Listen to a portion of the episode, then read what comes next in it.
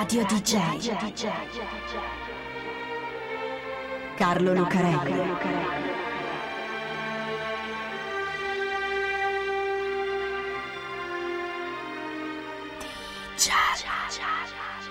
Carlo Lucarelli presenta Di Giallo il radiodramma di Radio DJ. Salve a tutti, siete su Radio DJ, questo è Di Giallo e io sono Carlo Lucarelli qui per raccontarvi assieme a Fabio B un'altra misteriosa storia del mondo della musica. Perché ci sono personaggi che i misteri, i dubbi, le voci su cosa sia successo, che poi ha sempre spiegazioni strane, diverse da quelle ufficiali, ecco tutto questo sembrano attirarli. Per la stranezza della vita che hanno fatto, per le ombre che ci sono, per l'amore stesso dei fan che vorrebbero di più, più dei dischi, più delle biografie, più anche dei pettegolezzi. Qualcosa di strano a cui appassionarsi, in cui credere, come una fede. Un fuoco, insomma, che continui a bruciare e che dia l'impressione di far parte di un gruppo ristretto, una consorteria, una setta. Quelli che credono che Jim Morrison sia vivo. Quelli che pensano che Elvis Presley sia stato ucciso. Ecco, ci sono alcuni personaggi invece che hanno fatto una vita avventurosa ma tutto sommato lineare, ma che quei misteri, quelle voci strane, sembrano davvero attirarli. Perché questa è la storia di Bob Dylan e delle strane voci che girano sul suo conto. C'è una motocicletta che corre lungo una strada di campagna che collega la cittadina di Beersville a quella di Woodstock. Sono tutte e due due piccole località di 5.000 abitanti nella contea di Ulster, nello stato di New York. E una diventerà famosa per aver ospitato da quelle parti, a Bethel, il famoso Festival di Woodstock, Pace, Amore e Musica, agosto 1969. Ma adesso siamo nel 1966, 27 luglio 1966 Woodstock non è ancora così conosciuta e a noi interessa perché lì c'è la casa dell'uomo che corre sulla moto, che è anche lui un musicista famoso e avrebbe anche potuto suonare a Woodstock assieme a tanti altri che sono più o meno suoi amici. Bene, Bob Dylan, questo è lui, il musicista, sta correndo sulla sua Triumph, una bella motocicletta molto potente. L'ha presa quella mattina dal garage del suo manager, Albert Grossman. Bob Dylan e sua moglie Sara erano andati a casa di Grossman in macchina, guidava Sara. Grossman aveva una bella villa nei dintorni di Beersville, zona residenziale, con un bel garage grande, e Dylan aveva lasciato lì la sua moto una volta che era andato a trovarlo. Quella mattina passa davanti al garage socchiuso, vede la moto e gli viene in mente che potrebbe prenderla per portarla a far revisionare, perché tanto che è fermo perché vuole farci qualche modifica. E la macchina? Non c'è problema, la prende Sara e lo segue fino a casa, lui in moto davanti e Sara in macchina dietro. Così Dylan monta sulla sua Triumph, mette in moto e parte e sulla strada per Woodstock succede qualcosa. Sara è indietro, perché mica deve stargli attaccata, non è mica un ragazzino Bob Dylan. Ha 25 anni ed è una famosa rock star. Ha un sacco di problemi con la droga e con la vita, va bene, ma comunque non è certo uno che può stargli dietro come un bambino sulla bicicletta con le rotelle. Bene, Sara è dietro. Appena sbuca dietro una curva su una collina, ecco che vede qualcosa in mezzo alla strada. È Bob Dylan, steso per terra vicino alla moto, dopo quello che sembra un brutto volo. Infatti lo è stato. È Bob Dylan a raccontarlo. Stava correndo tranquillo quando ha perso il controllo della moto e ha cominciato a sbandare, prima a destra, poi a sinistra e poi volato via. È finito a terra e la moto gli è caduta sopra. È un miracolo che si sia salvato, anche se si è fatto molto male, ma è vivo. Ho visto tutta la mia vita passarmi davanti agli occhi, dirà più tardi. Tutta la vita. Ed è parecchio, perché la vita di Bob Dylan, fino a quel momento, conta solo 25 anni, ma di cose ne ha fatte e ne ha viste parecchie. Radio DJ. DJ. Gli anni che passano davanti agli occhi di Bob Dylan devono essere soprattutto gli ultimi quattro, dal 1961 al 1966. Certo, anche quelli prima, quando era ancora Robert Allen Zimmerman, quando era un ragazzino ebreo di Ebbing, nel Minnesota, che a scuola ascoltava il rock and roll e che voleva diventare come Little Richard. Ma poi incontrò la musica folk, allora vendette la chitarra elettrica per comprare quella acustica e voleva diventare come Woody Guthrie.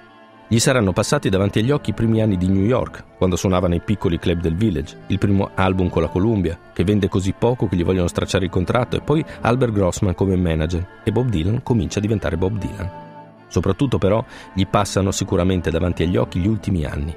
Bob Dylan è già diventato Bob Dylan, la colonna sonora di The Movement, il movimento politico per i diritti civili di quegli anni, in pochissimo tempo. Come dicono i suoi amici e i suoi biografi, è uno che sta bruciando la candela da tutte e due le parti. Tra il 1965 e il 1966, in soli 14 mesi, cioè poco più di un anno, tira fuori tre dei suoi album migliori. Bringing It All Back Home, Highway 61 e il doppio Blonde on Blonde. Poi parte per un tour di tre mesi in Europa e ne ha un altro di lì a poco, solo tra un mese, che dovrebbe portarlo in giro per gli Stati Uniti attraverso 64 concerti. In più sta girando un documentario di un'ora per la ABC e sta anche riscrivendo un libro che si chiama Tarantula e che il suo editor, il signor Ken Millan, gli ha chiesto di rifare. Insomma, un sacco di roba, tutta insieme, tutta di corsa soprattutto, velocemente, ancora più velocemente. E infatti in quel periodo Bob Dylan si fa di metanfetamine, è sempre di corsa, non mangia e non dorme mai. E le fotografie del periodo lo ritraggono come una specie di vampiro, un cacatua denutrito come lo definiva la stampa inglese. Poi basta, c'è l'incidente e si ferma tutto. Dylan si è fatto male, e anche molto. Si è rotto parecchie vertebre del collo e ha bisogno di cura. Sei settimane di ricovero, poi la convalescenza e la riabilitazione per almeno due mesi di ritiro, di blackout, in cui Dylan, per tutti gli altri, non c'è più. Quando torna cambiano molte cose. Il suo modo di fare musica, il suo modo di viverla, il modo di essere una rock star, che non è più così ossessivamente veloce, ma più calmo e tranquillo, più riflessivo. E infatti, le foto che lo ritraggono dopo mostrano un Bob Dylan che non sembra più un cacatua, ma un tipo rilassato e anche abbastanza in carne. Quando mi sono risvegliato dopo la botta, dice Dylan, I realized that I was working for all that leads. Mi sono accorto che stavo lavorando per tutte quelle sanguisughe. And I really didn't want to do that. E proprio non volevo farlo. Ed ecco che a detta di tutti i fans, i critici e i biografi, esiste un Dylan prima e un Dylan dopo l'incidente. Ma un momento. C'è stato davvero questo incidente?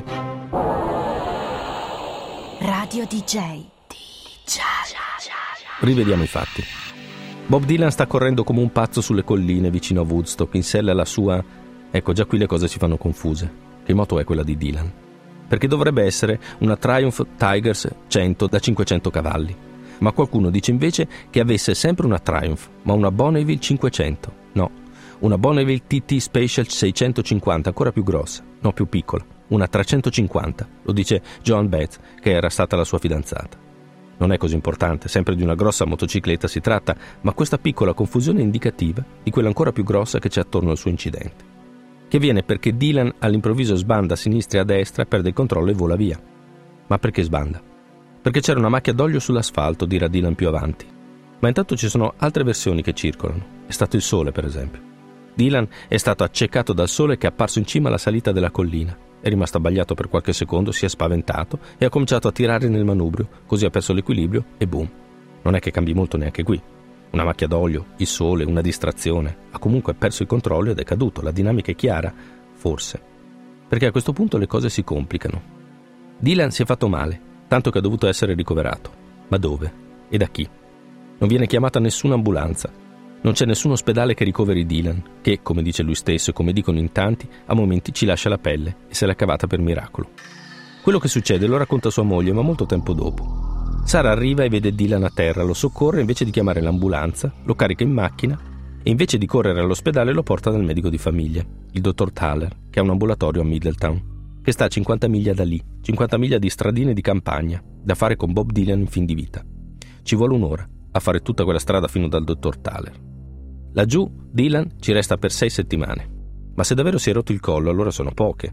E poi in una struttura non adeguata come quell'ambulatorio, per quanto ben attrezzato, il medico di famiglia.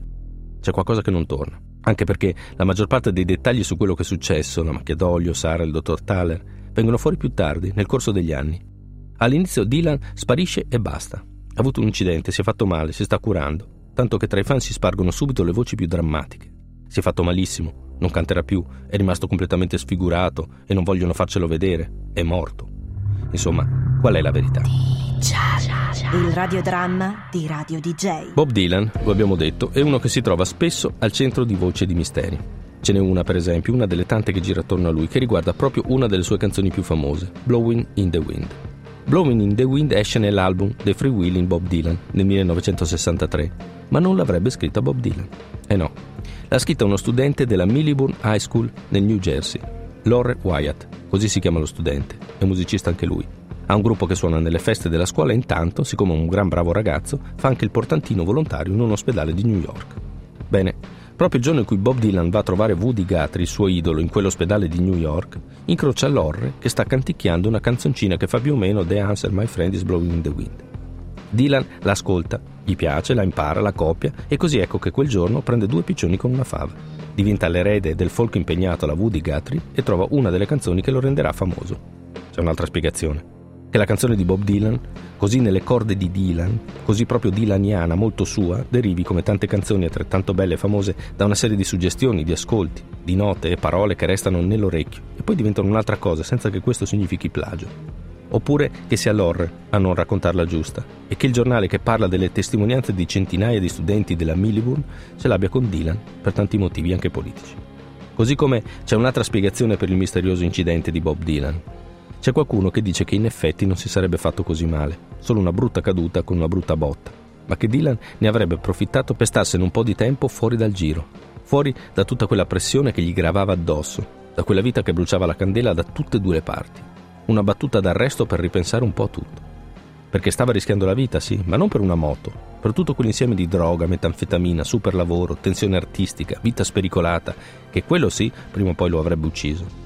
Era quella la morte che ricordava di aver visto in faccia, una volta risvegliatosi dall'incidente. C'è un amico, un regista che si chiama D.H. Penenbauer, che lo vede in quei due mesi di buco. Dylan ha un collare ortopedico, va bene, ma non sembra che stia così male. Come se avesse preso soltanto una brutta botta, appunto. E c'è un altro che dice di sapere con certezza che in quel periodo Dylan non stava in ospedale, ma in un rehab, un centro di disintossicazione. Ma forse sono voci anche queste. Dylan ha davvero avuto un incidente mortale se l'è cavata per un pelo, come dice. In fondo, i misteri sono misteri proprio per questo, perché una spiegazione definitiva non ce l'hanno, e a volte è giusto così. Ne gira anche un altro, attorno a Bob Dylan, il musicista dei misteri. Che Bob Dylan non sia mai esistito e che al posto suo abbiano sempre cantato soltanto una serie di sosie. Ma questa è un'altra storia, che racconteremo presto. Radio DJ Carlo Lucarelli 家家家家家家